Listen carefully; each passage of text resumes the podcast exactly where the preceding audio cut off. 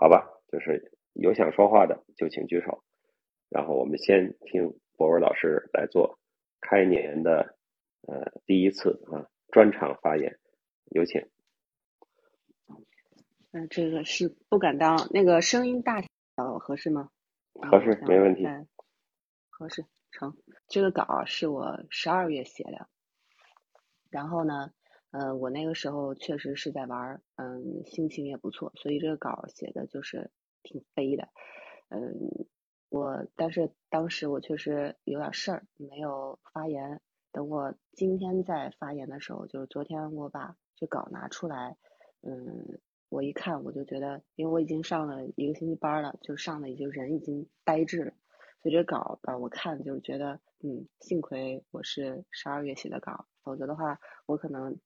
到一月开始上班，我可能一个星期都写不出这样的东西，嗯嗯，然后呢，就是既然是我的这个呃专场发言，我我这个稿确实略长啊，因为要讲这个两本这个大长篇。嗯，我原来想的是，就是说，如果我后面还有人，我就稍微着急一点讲。但是我现在觉得，我还是把语速放放平缓，因为我我觉得还是有一些东西可能得让大家听清楚。嗯，我就今天带着这个《金瓶梅》来胡说八道来了。呃，但是因为确实啊，今天是这个新年开场，而且这一季是我第一次发言。嗯，我可能有些新团友不太认识我，为了向这个新团友证明一下，就是 我是一个正经人，是吧？我先嗯插一段这个正经的题外话，就是之前我听这个读书，嗯，有一期回放，就是史律有提到呃这个教育孩子的一些问题，我想嗯这个发表一下我的观察，我我这边从我的角度来说。这个因为人大附的名师啊，是从这个怎样辅助孩子升学这个角度嘛。那我呢，是因为家里有很多长辈是这个大学里的教育工作者，所以我想从他们那个角度，就是他们看简历，然后看 PS，然后筛筛选学生的这个角度，然后聊一聊我的这个观察。那起因是我今年就是想替我儿子长择一个体育项目，然后问了朋友之后呢。他们说这个游泳、网球之类的，现在已经不能去了。原因是这个亚裔男孩子在这个圈子里是去就就卷不出成绩。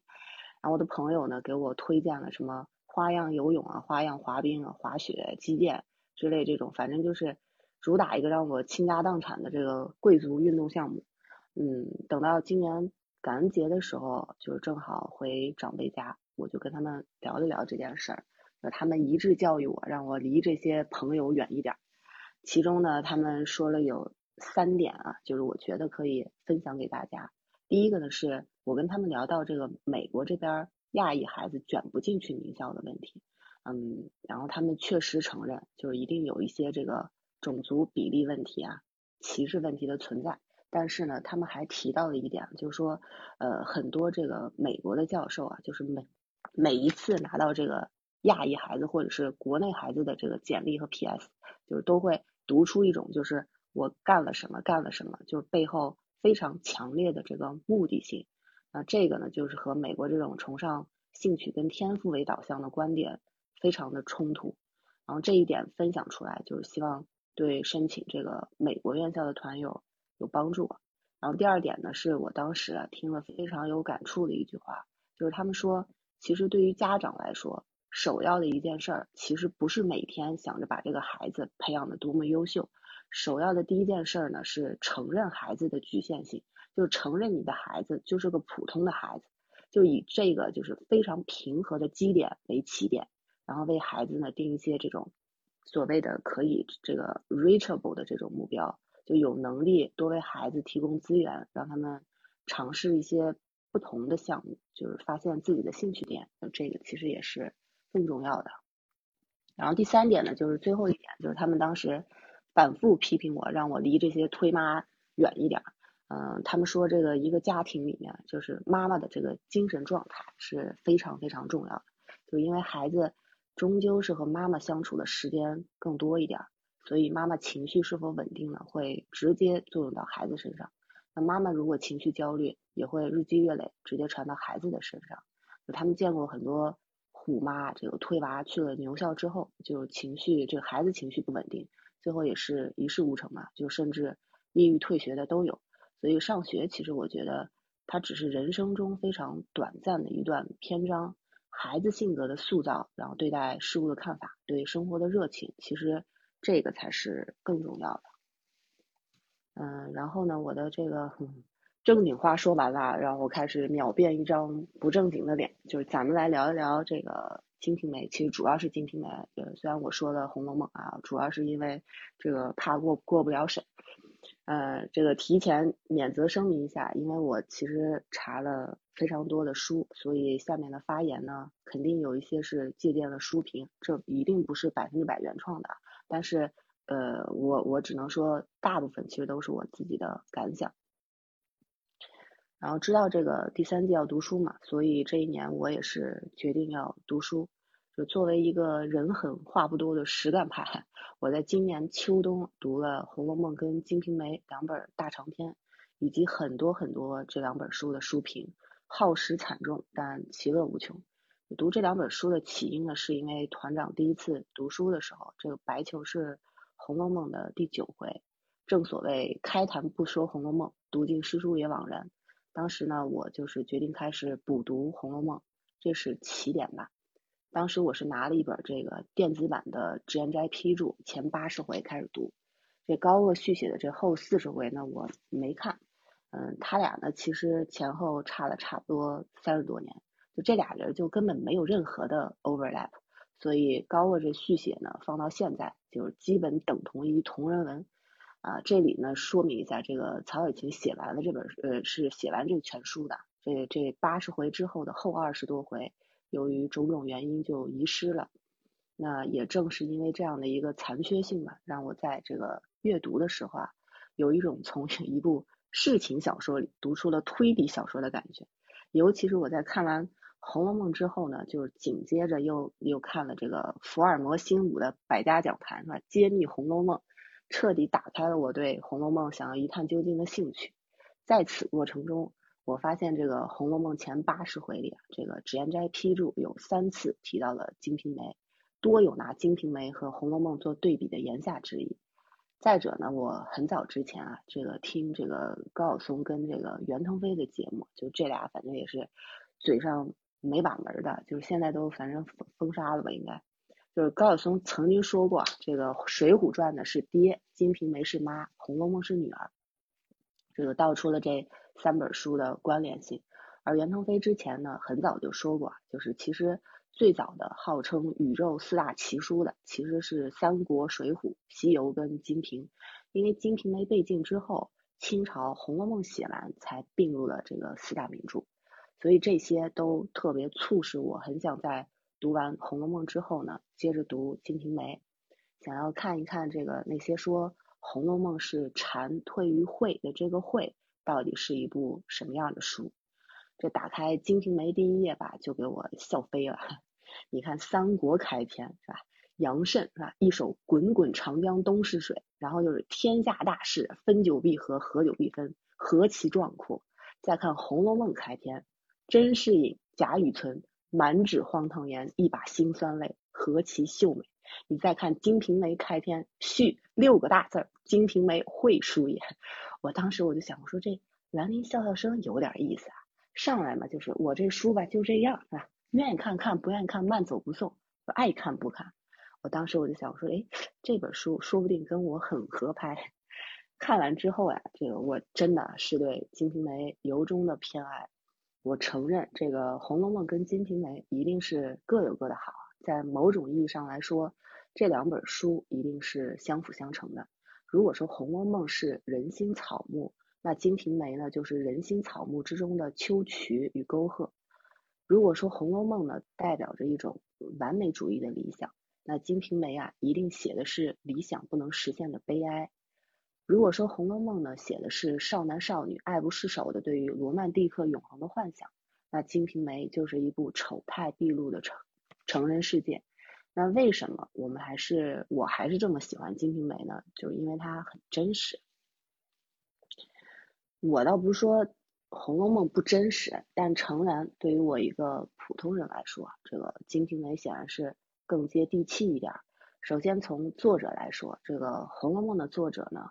曹雪芹啊是个没没落的官富二代，曾经呢是江宁织造府的少爷。他们家在这个康雍乾时期，从盛德恩宠到最后没落啊，也是政治斗争的牺牲品。所以你看，曹雪芹笔下的这个宁荣二府，还有大观园，一路吃穿用度，无比豪奢。他写的这个贾史薛王四大家族，这是家世消亡的这个谐音梗啊。这其中我这个印象最深的是他写贾母的这个史家，叫阿房宫三百里住不下金陵一个史。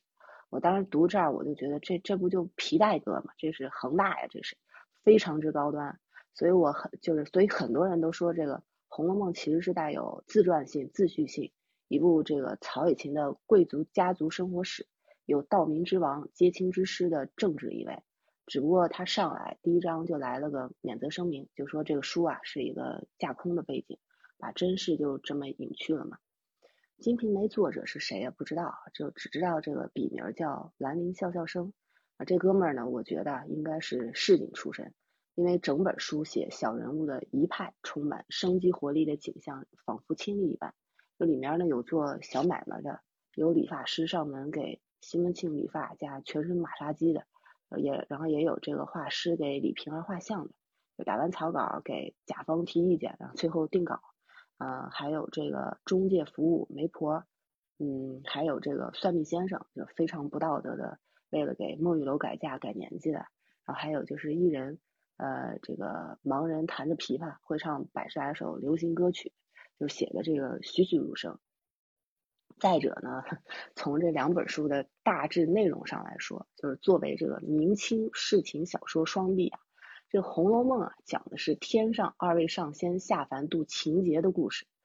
金瓶梅》啊讲的是山东首富兼警察局局长西门大官人怎样一路发家致富找寡妇的故事。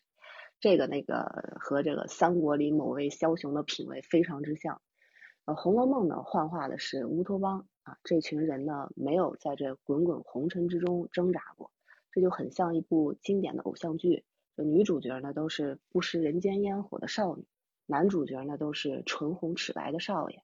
男的呢是少女之友，中央空调撩完就跑；女的呢是生也为你，死也为你，活是为你活，死是为你死。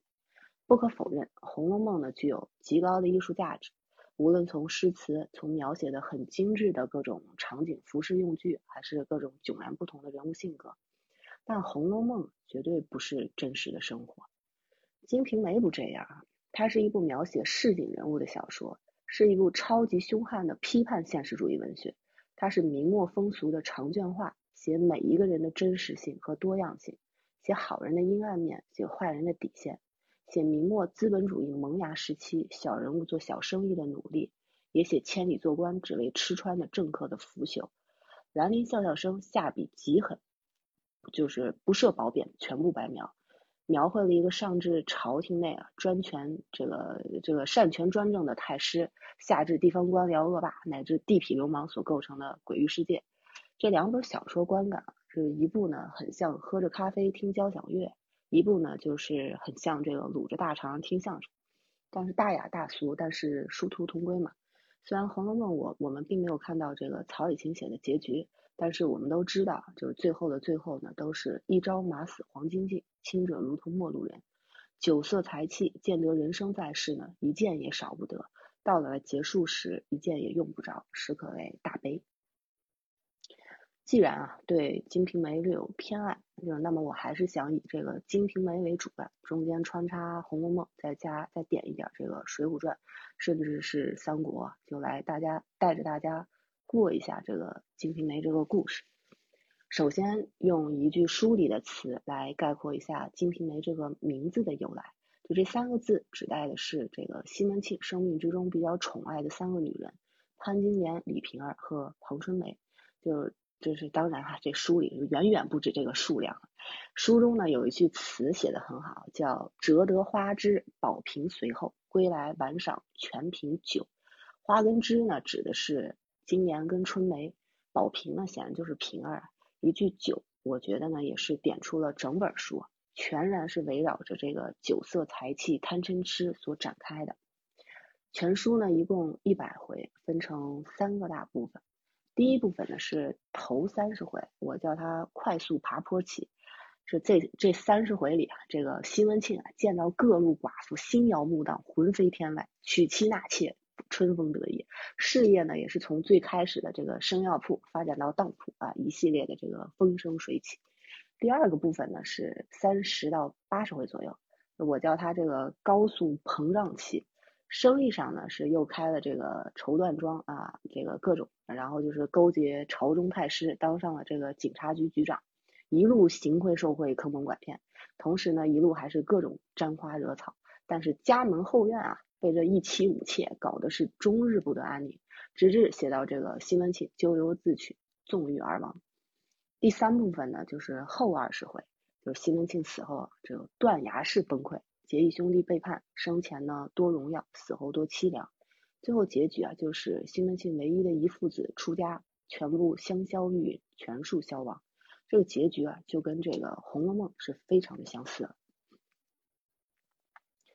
红楼梦》跟《金瓶梅》在写作手法上，虽然一个用词极其考究，一个用词极其粗鄙，但是他们有一个特点，就是草蛇灰线，伏言千里。从开头第一个字到结尾最后一个字，都是有如一匹这个一匹这个红罗上的花样啊，都是精心安排的。红楼里的这个第五回贾宝玉梦游太虚幻境里，这个判词判曲直接点出了石径鸟头林的悲剧。金瓶梅里边呢也有两回啊，是写了一个叫吴神仙的神仙啊，这个名字也是极具讽刺意味。就这个神仙呢。来这个西门庆家里算命，也是直接写出了这个书里人这个各自的结局。其中比较经典的是说这个西门庆啊，不出六六之年，主有呕血流脓之灾。也写了这个李瓶儿那句著名的，就好一匹红罗，可惜齿头短了点儿。那最逗的是那个这个算命的这个形容这个西门庆家里争风吃醋的女眷，说这是家中无鬼，在家吵闹，就是当时真的就是笑死我了，就是特别形象。这些呢，都让这个读者啊，眼睁睁的看着书中人啊，一步一步走向预定的结局。通过空来审视有，通透过死来考察生。就等到我后来又又看了一些书评，我惊讶的发现，这个《金瓶梅》的剧透啊，居然不是从这个书中的这个中间段落，这个吴神仙兵变定终身那里开始，而是从第一回的卷首诗就开始了。这第一回的卷首诗呢，是一首名叫《铜雀台》的乐府诗。这感兴趣的朋友可自行查查找，我就不读了。它主要啊，就是描绘了一幅这个今昔对比的兴亡盛衰图。好玩的一点呢，是大家都知道啊，这个铜雀台是吧？是三国里这寡妇之友一代枭雄曹操建的。曹操临终的时候啊，就是曾经希望妻妾住一处，不要分散。嗯，而《金瓶梅》里这个西门庆死的时候啊，就是对他的妻妾也是说过了同样是吧一模一样的话。